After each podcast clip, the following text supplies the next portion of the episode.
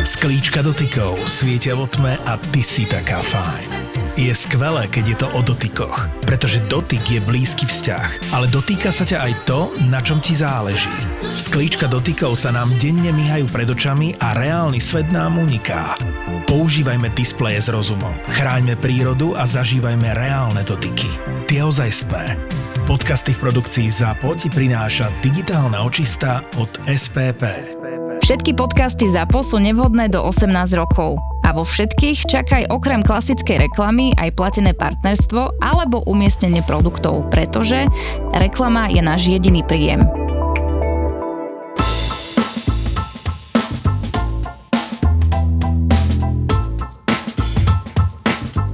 Akých všetkých hostí si pamätáš, že sme už mali v digitálnych rodičoch, ale nie meno a priezvisko, ale povolanie. Tak mali sme psychológov, ano. pesničkára, ano. básnika, ano. mali učiteľku. sme učiteľku, riaditeľku dokonca. Presne. Influencerov. Influencerov, mali sme IT špecialistu. Lebo vieš, už čo chvíľa budeme mať 50. časť nášho podcastu a to už je čo aj takto rekapitulovať, ale dnes tu máme špeciálneho hostia. Takého sme tu ešte dnes nemali ani čo dnes za celý ten rok, odkedy a čo nahrávame. My? Ale kto mal takého hostia? Kto? No, tak to by sme hľadali široko, ďaleko, márne. A ja hneď chcem takto srdečne tu medzi nami privítať pani europoslankyňu Miriam Lexman. Vítajte u nás v podcaste Digitálni rodičia. Ďakujem veľmi pekne za pozvanie a dobrý deň. Viete čo, ja som si tak trošku čítala Wikipédiu. No, taký zdroj som si vybrala, si predstavte. Ale dobrý. Však hej. A tam som o vás si čítala, že kto ste, čo ste, že by som sa akože musela dozdelávať, ale hľadala som také nejaké kľúčové slova. Pikošky, povedz Pikošky rovno. Pikošky a hľadala som, že ako vás tak predstaviť a viete o tom, že sa tam o vás píše, čomu sa venujete? tak vynechám tie ako pekné veci, ako určite, že sa venujete pomoci sociálne slabším a odkazaným na pomoc. Hľadala som digitálne témy, jasné, že politike, digitálne témy a našla som tam, Peťo. Venuje sa vplyvu umelej inteligencie a moderných technológií na ľudský život a vplyvu dezinformácií na verejnú mienku. To je náš človek. Dobre, to je dobre náš to tam napísali? človek. Dá sa to tak zosumarizovať. A čo by ste vypovedali o sebe? Že čomu sa venujete, keby ste to mali takto na úvod nášho podcastu zhrnúť? Možno čo sa týka tých digitálnych technológií, tak by som to zhrnula tak, že veľmi mi záleží na tom, aby ľudská dôstojnosť a naša sloboda, ktorú vieme, že zaplatili mnohí naši predkovia životom a ťažkým zápasom a že aby sme si túto slobodu chránili. A vieme, že tie technológie dokážu ohroziť tú slobodu, ale ja by som chcela práve, aby podporovali tú dôstojnosť, podporovali našu slobodu, aby boli, a často to tak hovorím, že dobrým sluhom a nie zlým pánom. Tak to aj my hovoríme. Ale my tak hovoríme doslova, Doslova, doslova takisto. No tak potom sme jedna krvná skupina, jedna krvná skupina. No ale poďme sa rovno pri tom pristaviť, lebo veľa ľudí, ktorí tie technológie im nerozumejú a boja sa ich, tak oni presne majú ten pocit, že technológia nás iba zväzuje, technológia prináša všetko zlé, technológia, a teraz po technológiou, predstavím to veľmi laicky, všetky tie smartfóny, všetky tie sociálne siete, všetky tie aplikácie, komunikátory a podobne, No tak deti sú na tom závislé, nič dobre to nikdy neprinieslo, iba to tu urobilo chaos, ľudia nevedia čo so životom. Tak možno si ukážeme tú, tú peknú stránku, že čo vedia tie technológie pomôcť, v čom všetkom, v čom vy vidíte ten prínos? Dokážu veľmi veľa pomôcť, ja si to uvedomujem napríklad, keď sedím v aute, že všetky tie ochranné mechanizmy, ktoré mnoho, mnohé sú založené na umelej inteligencii, ktoré dokážu predvídať niektoré situácie, majú načítané tie situácie. Čiže to je jedna oblasť. Druhá oblasť je ľudia so zdravotným postihnutím, kde technológie neuveriteľne dokážu pomáhať týmto ľuďom sa plnohodnotne začleniť do života. Ďalšia vec je pri učení sa, kde samozrejme aj tam sú špeciálne potreby a tiež opäť e, umelá inteligencia a technológie dokážu zohľadniť napríklad špeciálne potreby pre učení niektorých detí alebo mladých ľudí. E, môžem povedať napríklad aj starostlivosť o deti, kde už máme technológie, ktoré nám pomáhajú, ja neviem, nahlásiť, že sa niečo deje pri starostlivosti o človeku so zdravotným postihnutím alebo pri starších ľuďoch máme technológie, ktoré dokážu nahradiť. Alebo napríklad e, v, na trhu práce, lebo viem, že na Slovensku veľmi ľudia vnímajú s takými obavami obávami, že tie roboty a tie stroje a umelá inteligencia, že ich na, pripraví o prácu. E, práve, že ona vytvorí inú prácu, ale treba, aby sme aj ľudí na to pripravovali, aby boli dostatočne vzdelaní aj v týchto oblastiach digitálnych. Ale treba povedať to, že dokážu tieto tra- technológie nahradiť náročnú, fyzicky náročnú a nebezpečnú prácu. Čiže opäť je to pomoc človeku. Ja sa chcem pochváliť, keď ste spomenuli, že pomáha to aj pri vyučovacom procese, možno deti so špeciálnymi potrebami, ale ja sa chcem pochváliť, lebo mne to teda pomáha vo vyučovacom procese mojich detí a nie sú to deti so špeciálnymi potrebami, vie to pomôcť aj v bežnej rodine.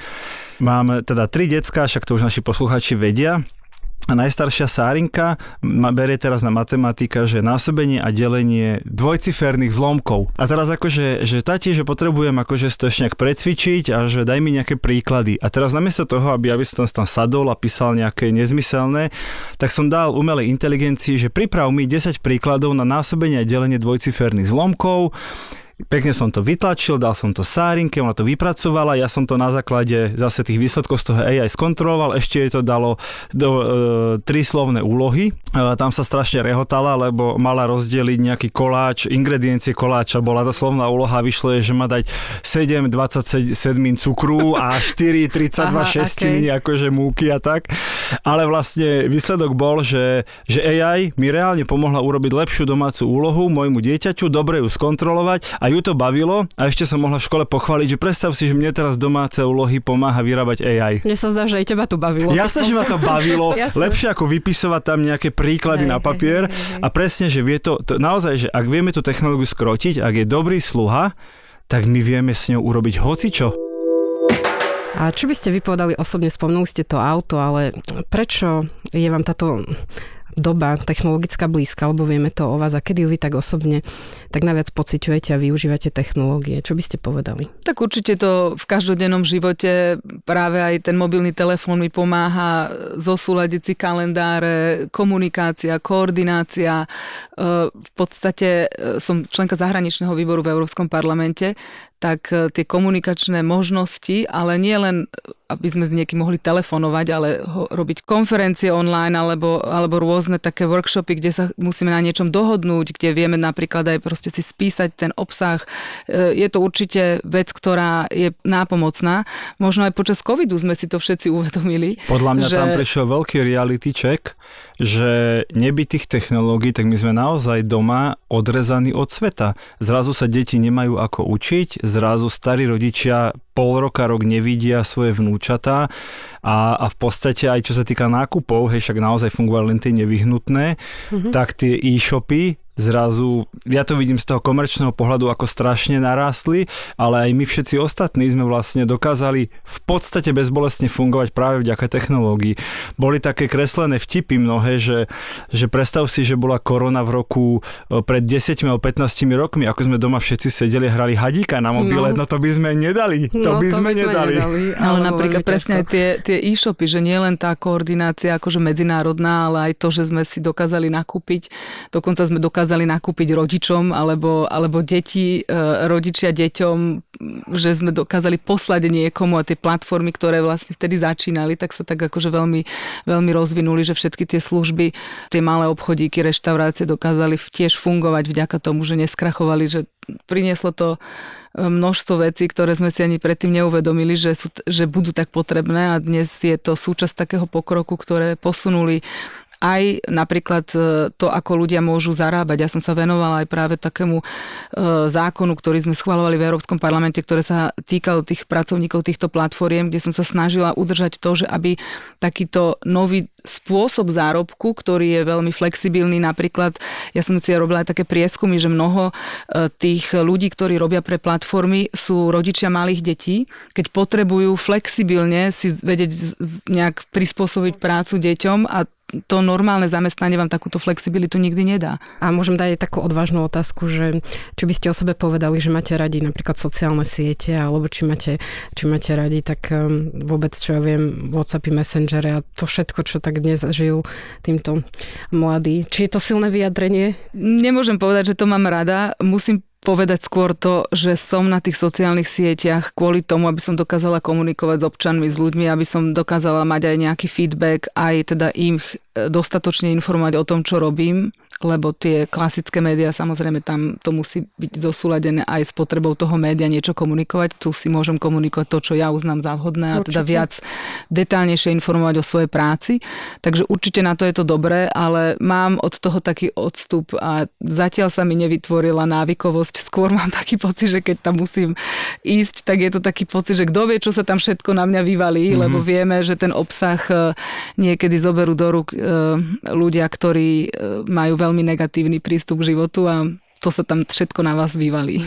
Hej, asi by sme to zhrnuli, že to vnímate ako taký efektívny nástroj na komunikáciu. Presne aj. tak. Ale ja to, mám, ja to mám úplne rovnako. Veľa ľudí si myslí, že tým, že vieš, robím v digitálnom marketingu a robím o tom konferencie a prednášam o tom na školách, takže ja som nejaký strašný milovník sociálnych sietí.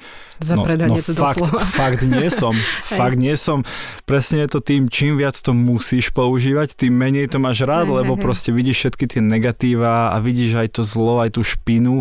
Vieš, to nie je také, že niekto si to na pol hodinku zapne, zabaví sa, zasmie sa na vtipoch a vypne, ale keď niekam musíš chodiť, tak ťa to prestane baviť. Tak to asi sa v tomto tiež tak nejak Úplne sa nájdeme. zhodneme.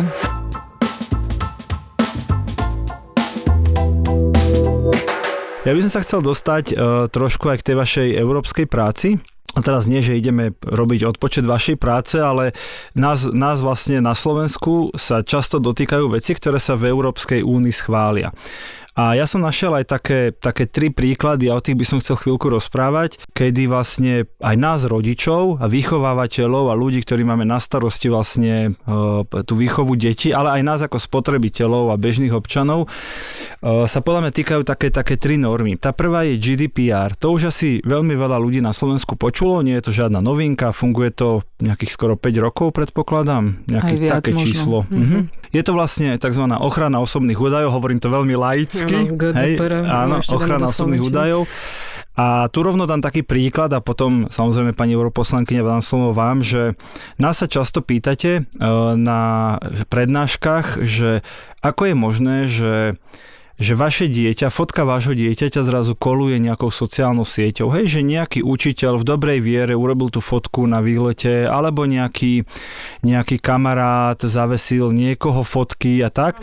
A presne toto rieši GDPR, že áno, vďaka tejto legislatíve, tejto smernici, má každý občan Európskej únie právo nebyť odfotený, nebyť nafilmovaný a hlavne nebyť zavesený na verejné miesto. Uh, Určite toto bol dobrý krok, ale musím povedať, že s oh- ohľadom času aj v Európskom parlamente hovoríme niekedy o tom, že niektoré tie atribúty tohto kroku neboli až tak dobre nastavené, alebo možno, že boli príliš ochrane nastavené a druhé napríklad nie. Čiže uh, na jednej strane uh, áno, sú, sú rodičia, ktorí teda nie sú spokojní alebo sú nešťastní z toho, že, že fotografia ich dieťaťa bola zavesená niekde na sociálne siete bez toho, aby rodičia o tom vedeli. Na druhej strane máme aj také príklady, že, že to dieťa je nešťastné kvôli tomu, že teda na tej fotke nemohlo byť, že pán mm-hmm. učiteľ povedal, že od týchto Mám súhlas. mám súhlas a od týchto nemám a teraz tak. na, na záverečnej, na záverečnej fotke. fotografii sú len, len časť triedy, lebo iní rodičia nezaregistrovali, že majú niečo odsúhlasiť. Čiže treba ako keby používať zdravý rozum Mhm, pri takýchto tak. veciach a možno zavolať tým rodičom predtým a určite teda nezverejňovať fotografie detí bez toho, aby tam bolo to, ten súhlas. Na druhej strane máme prípady, keď kaderníčka povie, že nemôže si zobrať telefónne číslo svojej klientky a zavolať jej, že ja neviem, treba zmeniť termín alebo že ochorela, lebo nevie, či neporušila GDPR. Čiže, Tak, to, čiže stačí to je tá, akože tá, ten zákon, že Áno, ale ne, nemôžeme očakávať, že každý človek Áno. si bude čítať európske zákony, čiže taký trošku akože zdravý rozum mm. do toho priniesť, aj to vysvetlenie pri tých Určite. občanov, ale ja poviem jednu vec, že to, to GDPR nie dostatočne a nie len ako keby de jure, ale de facto chráni naše údaje online. A tam mi to vadí, lebo lebo tá, to je ešte väčší problém, ktorému sa musíme venovať, že do aké miery platformy majú u, na, u nás údaje, vedia, aké kroky robíme, e, používajú sa rôzne temné vzorce na to, aby sme na to dali súhlas, alebo sme na to nikdy súhlas nedali. A napriek tomu sa tie údaje e, uchovávajú a napriek tomu sa na základe týchto údajov nám ponúka nejaký obsah. A ešte horšie je to, keď sa to robí u detí. A máme tu už aj také súdne procesy, ktoré prebiehli v niektorých členských štátoch, že platformy boli pokutované za to, že používali e, citlivé údaje údaje o deťoch a ponúkali im na základe toho obsah. Ale na druhej strane, ako mne určite o tých temných stránkach GDPR hovoriť nemusíte, my robíme obidva s Baškou v marketingu, takže nám to brutálne skomplikovalo našu prácu, samozrejme. My by sme najradšej posielali všetky ponuky všetkým a nech Európska únia sa do toho nos nestrká, len sa chvíľku snažím tváriť ako otec a ako vychovávateľ. Nie, určite, určite. A akože v tomto to má to implikácie. výsledok. Treba povedať, že napríklad spoločnosť Meta, to je teda majiteľ Facebooku, Instagramu, Whatsappu a Messengeru, myslím, že to je mesiac alebo dva dozadu, kedy v rámci Európskej únie úplne zakázala cieliť akúkoľvek reklamu na deti pod 18 rokov a tiež je to myslím dôsledok GDPR, lebo nedokázala zabezpečiť to, že, že sa na tie deti necieli na základe rôznych špecifických záujmov a ďalších parametrov, čo sa na dospelých stále dá. Takže napríklad na deti Facebook nedovoluje cieliť žiadnu reklamu už To je akt o digitálnych službách, mm-hmm. vlastne už taký akože ďalší stupeň v týchto, v týchto zákonoch, ktorý prišiel do platnosti teraz v lete. A áno, tam je zakázaná reklama cielená na deti a je tam vlastne aj zakázaná vlastne používanie tých údajov o deťoch. A dokonca teda má to viesť k tomu, že človek si môže rozhodnúť, že ktoré údaje o ňom budú používané pri cielení obsahu na ňo a ktoré nie, aby to bolo transparentnejšie, aby sa práve tam tiež nepoužívali tie, tie rôzne temné vzorce, čiže toto uh, prišla, akože s týmto prišla tá nová legislatíva, ale poviem zase na druhej strane, a to nebola len spoločnosť Meta, ale máme aj e, whistleblowerov, alebo teda ľudí, ktorí vyniesli informácie z takýchto platformiem, kde, ktorí sami hovorili, že dlhodobo tieto platformy cielili vlastne aj tú reklamu, aj ak používali tie, e, tie údaje o deťoch alebo mladých ľuďoch alebo o ľuďoch celkovo a so zámerom, aby vytvárali návykovosť, aby tých ľudí tam udržali čo najdlhšie. Čiže aj táto reakcia zo strany Mety je taký obranný mechanizmus e, proti tomu, čo vlastne uniklo, že oni naozaj tieto cieľené reklamy a tie citlivé údaje o tých deťoch používali. Poďme na chvíľku k tej návykovosti. Baši, pamätáš si, my sme tu mali pani psychologičku, ktorá hovorila o rôznych typoch závislosti a my sme sa aj stále pýtali na tú závislosť na tých digitálnych áno, službách áno. a digitálnych veciach. Ale málo kto vie, že tie služby samotné sú robené ako návykové. Hej, jedna vec je, že nás uzatvárajú do bublín, čiže ukazujú nám obsah, o ktorých si myslia, že my sami ho chceme vidieť a oni to v skutočnosti nerobia preto, aby sme volili jednu alebo druhú stranu, aby sme nakupovali to alebo to. Oni to robia z jediného dôvodu, aby sme na tej platforme strávili viac času. A keď na nej strávime viac času, tak budú mať viac priestoru ukázať nám viacej reklamy. To je ich jediný motivátor, sú peniaze. O tom som ja úplne presvedčený, že nemajú žiaden druhý plán, hej, iba, iba tie peniaze, zjednoduším to. Ale pretože chcú, aby sme tam trávili čas, tak oni robia tie veci, že vieš, kde budeš tráviť čas? Tam, kde sa cítiš príjemne, to znamená niekde ti ukazuje to, čo rada vidíš, alebo tam, odpoveď, kde áno. ti niekto bude ukazovať všetky pestré ako keby časti života a všetky pohľady na nejakú vec, keď ty už máš dávno rozhodnuté, že si o tejto veci myslíš Čiže toto. mne by ukazovali mačičky a ja pritom chcem vidieť šteniatka. No Hej, tak napríklad. Tak to, je, to je príklad, len to je veľmi bezbolestný, ale asi pani Miriam Lexman má veľkú históriu aj pri, aj pri boji s dezinformáciami a tam už je to úplne úplne iných mačičkách ja a úplne iných psíkoch, tak sa možno dotkneme aj tejto dezinformačnej krátko časti, že prečo je dôležité, aby aj také inštitúcie ako je Európska únia, o ktorej si naozaj väčšina Slovákov myslí, že vôbec netuší, čo pre nás robí a kde, kde nám vie pomôcť, strážila práve týchto veľkých.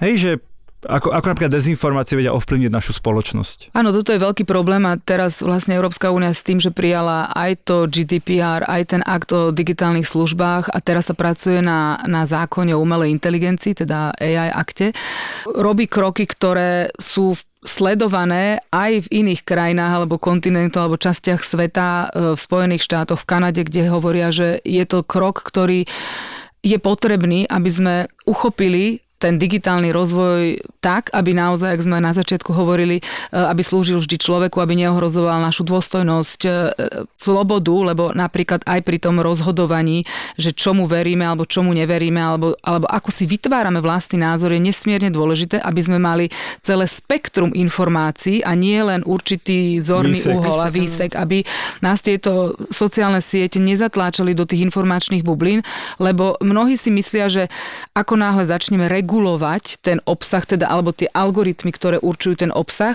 že vlastne my ideme proti slobode. A ja sa snažím vysvetliť, že my práve chránime tú slobodu. Lebo čo je slobodnejšie, to, že ja sa rozhodnem na základe všetkých informácií, že si to sám nejak poskladám a mm-hmm. vytvorím si nejaký názor, ktorý je založený na faktoch, ktorý je založený na aj na možno, že z hluku rôznych uhlov pohľadu, s ktorými nemusím súhlasiť, ale práve to mi pomáha zdravým rozumom pristúpiť k tomu, že nejakým spôsobom hľadám tú pravdu. Ale keď mi je podsúvaná iba určitá časť tých informácií a dlhodobo, tak, a dlhodobo, tak vlastne ja tú slobodu strácam, preto lebo Ale neviem, neviem o tom. a neviem ani o tom presne. Čiže z tohto hľadiska je absolútne kľúčové, aby sme e, tlačili na tie platformy tak, aby sa ľudia nezatlačili do týchto informačných bublín, aby mali, e, a teda vieme, sme pred, pred chvíľkou hovorili o tom, že prečo je to tak, preto lebo žiaľ prirodzená e, naša reakcia je taká, že keď sa nám to páči, keď s tým súhlasíme, tak tam ostaneme dlhšie. Ale keď sa nám niečo zdá, že to nie je presne tak, tak, Jasne, tak tak, poviem, je to tak hlúposť a poviem vypíname. presne a vypíname. Takže toto je jedna taká oblasť, ktorá je veľmi dôležitá a e, na to, aby sme sa zamerali na tieto algoritmy. A ja som bola prekvapená, že aj mladí ľudia, bola minulá taká diskusia presne o tomto, tiež sami povedali, že si myslia, to boli experti na umelú inteligenciu, Okay. že, že si myslia, že umelú inteligenciu treba regulovať. Že, to, že som tak myslela, že tí mladí ľudia to skôr tak vnímajú, že nič netreba regulovať, ale toto boli mladí ľudia, ale ktorí sú experti na umelú inteligenciu, že rozumejú aj tým rizikám a sami si to tak ako keby e, želali, že áno, je, to dobrý krok, že Európska únia sa snaží robiť postupne ako keby e, toho regulátora aj v tejto oblasti. E, Druhá vec je, ktorá sa týka nášho duševného zdravia, čiže jedna sa týka zdravia našej spoločnosti a možno, že zdravia našej demokracie. Druhá oblasť je duševné zdravie, ktoré je tiež vážne ohrozené práve tým obsahom na týchto platformách, ktoré nám ponúkajú taký obsah, ktorý nás opäť udrží dlhšie a dlhšie. Mm-hmm. A tu by som teda keď hovoríme o, o rodičoch, teda upozornila aj na to, že žiaľ e, tieto platformy, a je to dokázané, ponúkajú taký obsah, ktorý e, nejakým spôsobom odzrkadluje ten duševný stav toho dieťaťa, ale na druhej strane mu ponúka obsah, ktorý ho ešte zhoršuje. Tak. Čiže mladé dievča, ktoré má nadváhu alebo nejakým spôsobom chce pracovať na svojej peknej línii, tak e, si začne hľadať nejaké, nejaké web stránky, tie platformy si... Videá na- na- videá, ale Mhm. si pozrú, že teda hľadá niečo takéto a ponúkajú jej obsah, ktorý v podstate postupne jej začína ponúkať návod na to, ako sa stať anorektičkou, alebo teda e, na, na anorexiu a bulímiu, kde vlastne ako keby privodí tomuto dievčaťu aj duševnú chorobu, preto lebo toto vieme, že, že teda súvisí s otázkami duševného zdravia. A napríklad sú aj prípady, ktoré sa vyšetrovali v rámci Európy. Molly Russell je jedno z dievča, ktoré spáchalo sebavraždu, kde je dokázané, mm-hmm. že to bolo ako keby na základe toho obsahu, ktorý bol tak negatívny a tak toxický, že ju až k tomu doviedol. A druhý prípad je Andrew Walker, ktorý, ktorý, ktorého opäť tieto platformy ako keby učili, ako reagovať na e, svoje nejaké pocity úzkosti seba poškodzovaním, až to doviedlo teda mm-hmm. k jeho smrti. E, Nechcem hovoriť takéto negatívne príklady, ale je dôležité si to povedať, že to je opäť algoritmus, ktorý reaguje na, na to, čo to dieťa hľadá, aké informácie vyhľadáva online a ponúka mu vždy ten obsah, ktorý je ako keby Tak, o stupeň o extrémnejší. stupeň ako, extrémnejší, až teda to môže mať e, takýto veľmi negatívny dôsledok. Tu, tu treba ale povedať, že na jednej strane je nejaký regulátor, nejaká Európska únia alebo poslanci národní a podobne, ale na druhej strane tí rodičia. Stále ten rodič musí vedieť, čo tam moja dcera pozera po nociach, stále musí vedieť, prečo je smutná, hej, že, že môže mi Európska únia pomáhať koľko chce, ak ja ako rodič sa spolahnem, že však niekto zariadi, aby moje dieťa také video nevidelo, to sa nikdy nestane. Mhm. To ako v bežnom živote Úplne vidíme, súhlasím. idú na výlet alebo ide dieťa po ulici, tak niekto, nejaká vyššia moc, policia, neviem, kto určite zabraní tomu, aby práve môjmu dieťaťu niekto tam ubližil, vykričal sa na neho. Že pripraviť ich do života aj reálneho, aj do toho digitálneho. Verím, že všetci traja sa na tom zhodneme, že to nič iné nepomôže, ako tieto témy otvárať No ale že je to kombinácia, to chcem povedať, že, že sú, sú nejaké normy, ktoré strážia tých veľkých, hej, všetky tie YouTube, tie Facebooky, tie Instagramy, No, sú, No ale stále sme nich, tu, áno. ale stále sme tu my rodičia a proste dobre, tak keď aj tie algoritmy mi nebudú odporúčať ďalšie videá, to dieťa si stále také video môže samo od seba vyhľadať a tam už žiadna norma nepomôže, lebo ty nemôžeš zakázať nejaký typ obsahu, ak nie je nelegálny.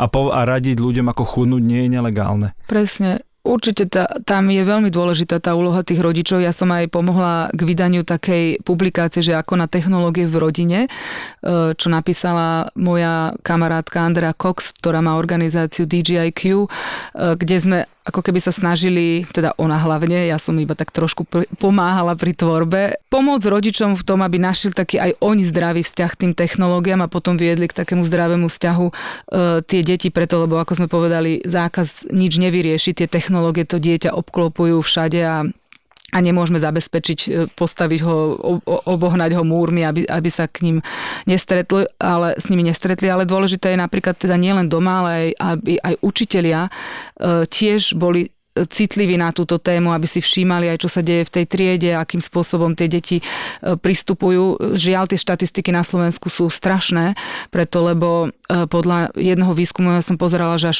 jedna tretina detí trávi viac ako 5 hodín na sociálnych sieťach alebo teda mm-hmm. na, na digitálnych mm-hmm. nástrojoch denne, čo je príšerne, príšerne veľa. veľa. A tu poviem jeden, jeden taký prípad, lebo možno posluchači tak vnímajú, že sa venujem tým výzvam alebo tým hrozbám, ktoré na nás číhajú zo strany Číny. Aj som sa teda dostala na zoznam nepriateľov čínskeho nepriateľov ľudu, čínskeho ľudu oh, a, a teda som, som na sankčnom zozname. A jedna vec, na ktorú upozorňujeme to, že, že Čína teda e, produkt, e, digitálna platforma TikTok mm-hmm. je čínska platforma. Áno. Čína samotná má veľmi silne regulované, že v deti v akom veku, koľko môžu Áno. byť online a aký obsah Áno, môžu vidieť. Samozrejme, to zákon. je to mm-hmm. komunistický totalitný režim, Áno.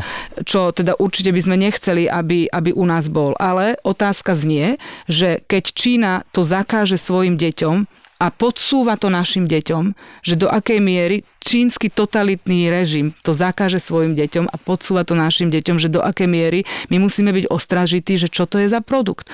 A ešte to poviem aj z inej e, stránky, preto lebo ja som otvorila v európskej úrovni otázku toho, že možno poslucháči si všimli, že aj na Slovensku sme zakázali vlastne si stiahovať túto platformu e, TikTok na digitálne nástroje, ktoré majú napríklad poslanci aj alebo aj štátni úradníci. Jasné. Mhm. Takisto to urobila Európska únia, takisto to urobilo mnoho členských štátov EÚ. A ja som sa spýtala komisie, že keď, keď táto platforma nie je bezpečná pre týchto vysokých štátnych úradníkov, politikov v celej EÚ, že prečo my ju považujeme za bezpečnú pre naše deti a pre občanov. Mm-hmm. Že do akej miery my musíme otvoriť diskusiu o tom, že keď je, je niečo nebezpečné pre mňa ako politika, tak prečo je to bezpečné pre moje dieťa. Čiže to si myslím, že my si musíme naozaj klásť tieto otázky Určite. práve v takomto geopolitickom kontexte, v ktorom žijeme. Ja len poviem, že my keď sme tu mali našich Jankov a Marienky, tak sa ich všetkých samozrejme vždy pýtame, ako to majú u nich doma nastavené v rodine a keď nám niektoré z týchto detí povie, že no ja mám doma TikTok zakázaný a my, že dobre, tak ho nepozeráš? No pozerám na kamarátovom mobile. Mm-hmm. Chápete, že, že ja teda cesty, úplne, keby sme mali že nekonečne veľa času, tak možno od TikToku by sme mali akože ľahký rozpor. Nemyslím si, že je to úplne bezpečné, ale nemyslím si, že by Číňania teraz špehovali každého jedného občania Európskej únie len preto, že tá aplikácia je z Číny, ale to je, to je jedno, stále platí, že je to sieť, na ktorej naše deti trávia príliš veľa času a je na nás na rodičoch, aby sme to správne zregulovali. Ale, ale je to o tom, hej, tak dobre, tak ja mu to zakážem, alebo vysvetlím, že vieš čo, TikTok môžeš používať, ale iba maximálne 20 minút denne a pozor, keď TikTok ti začne ukazovať tento typ obsahu, tak už sa dostávaš do nejakej špirály a nie je to dobré. Hej, že Určite, to riešenie je to, podľa mňa v rodine. Lebo to nie je iba TikTok, sú Jasné. to aj ďalšie siete a tie nástrahy teda číhajú na tie deti e, z mnohých uhlov pohľadu, čiže určite áno. E, ako my ako regulátori sa musíme na to pozrieť z jedného uhla pohľadu, áno. rodičia z iného, ale musíme tak navzájom synergicky vytvoriť také prostredie, aby bolo bezpečné pre deti, aby tie deti dokázali sa učiť aj ako používať tie technológie, lebo to tak. budú v živote veľmi potrebovať. Tak. My nemôžeme tie deti od tých technológií odrezať, lebo to je celá ďalšia veľká otázka, že napríklad aj na Slovensku e, ani vzdelávacie systémy nemáme tak nastavené, aby tie naše deti boli dostatočne vzdelané pre zamestnania, ktoré budú existovať, keď Presne, oni sa stanú zamestnancami, ktoré, ktoré dnes ešte nie sú. Presne tak, čiže uh, treba naučiť tie deti zodpovedne sa správať a, a už od malička ako keby ich učiť k tomu, aby dokázalo si vytvoriť takéto svoje obrané mechanizmy, aby vedelo, že tá technológia je dobrá na niečo a možno nie je dobrá na niečo iné. Ja by som chcel na úplný záver ešte sa dotknúť jednej témy. Vy ste to už párkrát spomenuli, to je ten akt o digitálnych službách, skrátku to má DSA. A spomínam to preto, lebo na Slovensku to začne platiť od februára 24, ak sa nemýlim že už nejaká tá veľká časť platí od augusta Áno. a potom nejaká ďalšia doplnková. A iba preto, aby naši poslucháči mali trošku náskok pred tým, pred tým zvyškom tej sa, populácie. Snažíme, ja len laicky vysvetlím, že je to vlastne norma, zákon, smernica, už to je jedno, ako to nazveme, ktorá má nám zase takým tým bežným ľuďom pomôcť v tom nerovnom boji, že po, Baši, poviem ti príklad, hej, že Facebook ti vymaže nejaký príspevok a teraz ty vôbec netušíš prečo a v živote sa nedozvieš, prečo to urobil. Hej, a on ti napíše, porušili ste normy komunity, ďakujeme do počutia, proti tomuto sa nedá odvolať. Hej, a táto služba ti pomôže, že musí byť Facebook, ti musí zareagovať a musí ti vysvetliť svoje konanie. Alebo poviem iný príklad. E-shop nevybaví tvoju objednávku, ale nič ti k tomu nepovie. Dobrý, vaša objednávka bola zrušená. Hej, a teraz hovorím o e-shopoch typu AliExpress, typu Amazon, čiže tých obrovských Obrovské, hráčov, kde sa nedopíšeš, nedovoláš, nedoklikáš. Tak žiadne také môj zlatý. Že v tomto sa mi zase páči tá sila tej Európskej únie, že nie, ja som európsky občan, ja mám právo vedieť, čo sa stalo a prečo sa to stalo. A ak to nevie tá sieť dobre vysvetliť, tak by mala to svoje rozhodnutie zvážiť. Neviem, Miriam, či som to úplne dobre celé povedal, ale, ale páči sa mi, že to DSA nám dáva trošku viac správ, ako ako bežným ľuďom, než to, čo máme teraz, že no bohužiaľ ráno som sa zobudil a môj, e, môj profil na Google mapách mojej firmy prestal existovať a nič s tým neurobím. Áno, určite vlastne aj ten akt o digitálnych službách aj trhoch, lebo to boli vlastne dva, ktoré zachytávajú rôzne aspekty e, týchto problémov občanov alebo teda zákazníkov on, v online prostredí a e, pomáha tomu, aby jednak chránilo naše citlivé dáta, aby sme dokázali si viac ovládať to, že čo chceme chceme alebo nechceme, alebo zase v niektorých prípadoch ľudia aj chcú, že keď napríklad nakupuje online a chce, aby si ten, tá stránka alebo tá platforma za, e, zachytávala, že aký nákup robil, aby mu na, Pamätala, na, aby, aby si, mi pomohla nakúpiť aby lepšie. mi pomohla mm-hmm. nakúpiť lepšie. Čiže určite niekedy e, tí zákazníci alebo teda e, občania súhlasia s tým, ale aby vedeli jasne, že kedy rozhodujú o tom, aké dáta sú spracované, aké nie sú spracované, že to si musí ten občan rozhodnúť a, a aby to bolo mu ponúknutý ten výber tak, aby rozumel, že teraz idem odsúhlasiť toto, čo sme aj predtým spomínali, tie temné vzorce. Ďalším krokom by mal byť ten zákon o umelej inteligencii, mm-hmm. ktorý, ktorý je teraz vlastne sa ukončil trialog, takže budeme ho mať opäť na, na, na stole v Európskom parlamente v najbližších mesiacoch ktorý tiež sa snaží rozdeliť umelú inteligenciu podľa jej E, miery rizikovosti a podľa toho sa nejakým spôsobom nastaví aj tá, tá regulácia, čiže je tam aj umelá inteligencia, ktorá by mala byť úplne zakázaná, kde by bolo bez vášho vedomia rozpoznávanie tvári alebo sledovanie vás vo verejnom priestore alebo nejaká kategorizácia ľudí na základe niektorých údajov, kde by mohlo dojsť aj ľahko k omilu a teda zneužitiu takéto kategorizácie. Čiže toto, by sme, to, toto je úplne vylúčené. Potom je to vysokoriziková umelá inteligencia, ktorá opäť podľa určitého stupňa by sa nejakým spôsobom spôsobom e, regulovala tak, aby sa eliminovali rizika také, že by naozaj e, táto umelá inteligencia dokázala nejakým spôsobom naštrbiť našu dôstojnosť, slobodu.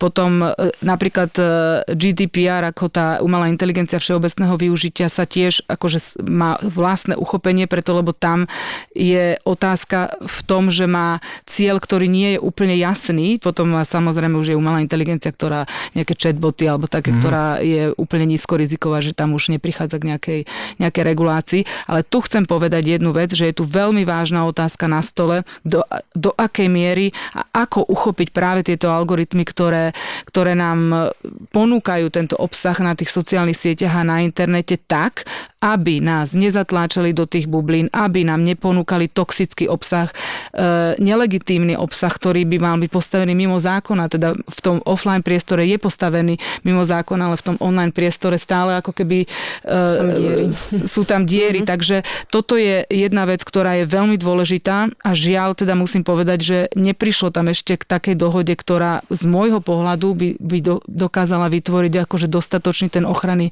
mantinel na to, aby, aby tieto algoritmy nezneužívali tú svoju ako keby autonómiu v tom, že nám ponúkajú to, čo e, je vygenerované na základe toho, že vedia, že čo sa nám páči alebo čo nás nejakým spôsobom udrží dlhšie na tej platforme. Je to ešte dlhá cesta, tak vám prajem veľa síl a aby sa vám darilo A teraz môžem kľudne povedať, že vám prajem aj krásne Vianočné sviatky, ktoré nás čakajú čo chvíľa, tak eh, nech sa vám darí v vašom osobnom aj pracovnom živote. A veľmi ďakujeme, že ste boli hostkou tuto u nás v digitálnych rodičoch. To bola pani Miriam Lexman. A ja veľmi pekne ďakujem za pozvanie a tiež prajem všetkým krásne a pokojné Vianoce. Chceli by sme poďakovať spoločnosti SKNIC. Je to spoločnosť, ktorá sa stará o .sk národnú doménu. Chceme im veľmi pekne poďakovať za to, že úplne od začiatku nášho podcastu stoja pri nás a podporujú nás a vedzte, že bez ich podpory by digitálni rodičia určite tak často a tak intenzívne nevychádzali. Je super, že aj Eskanik eh, záleží na témach mediálnej výchovy, digitálnych technológií a vzdelávania v týchto oblastiach. Sme v tom spolu. Ďakujeme. Zapo. Zábrná v podcastovách.